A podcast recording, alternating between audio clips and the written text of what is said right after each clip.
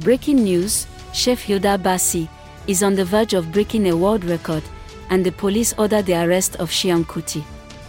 This and more are the latest developments happening in Nigeria. This is a quick summary of Nigeria news headlines on News Scroll at midday. I am Lola, and today is May 14, 2023. Here are top news headlines, filtered from multiple sources. Fans mourn the death of veteran Nollywood actor Obinna Nwafo, popularly known as Saint Obi, who reportedly passed on after a prolonged illness.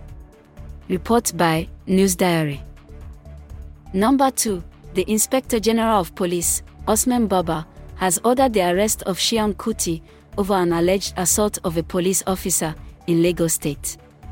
Report by Punch newspaper. Our final three headlines are as reported by Independent NG, The Vanguard, and The Guardian NG. Number 3.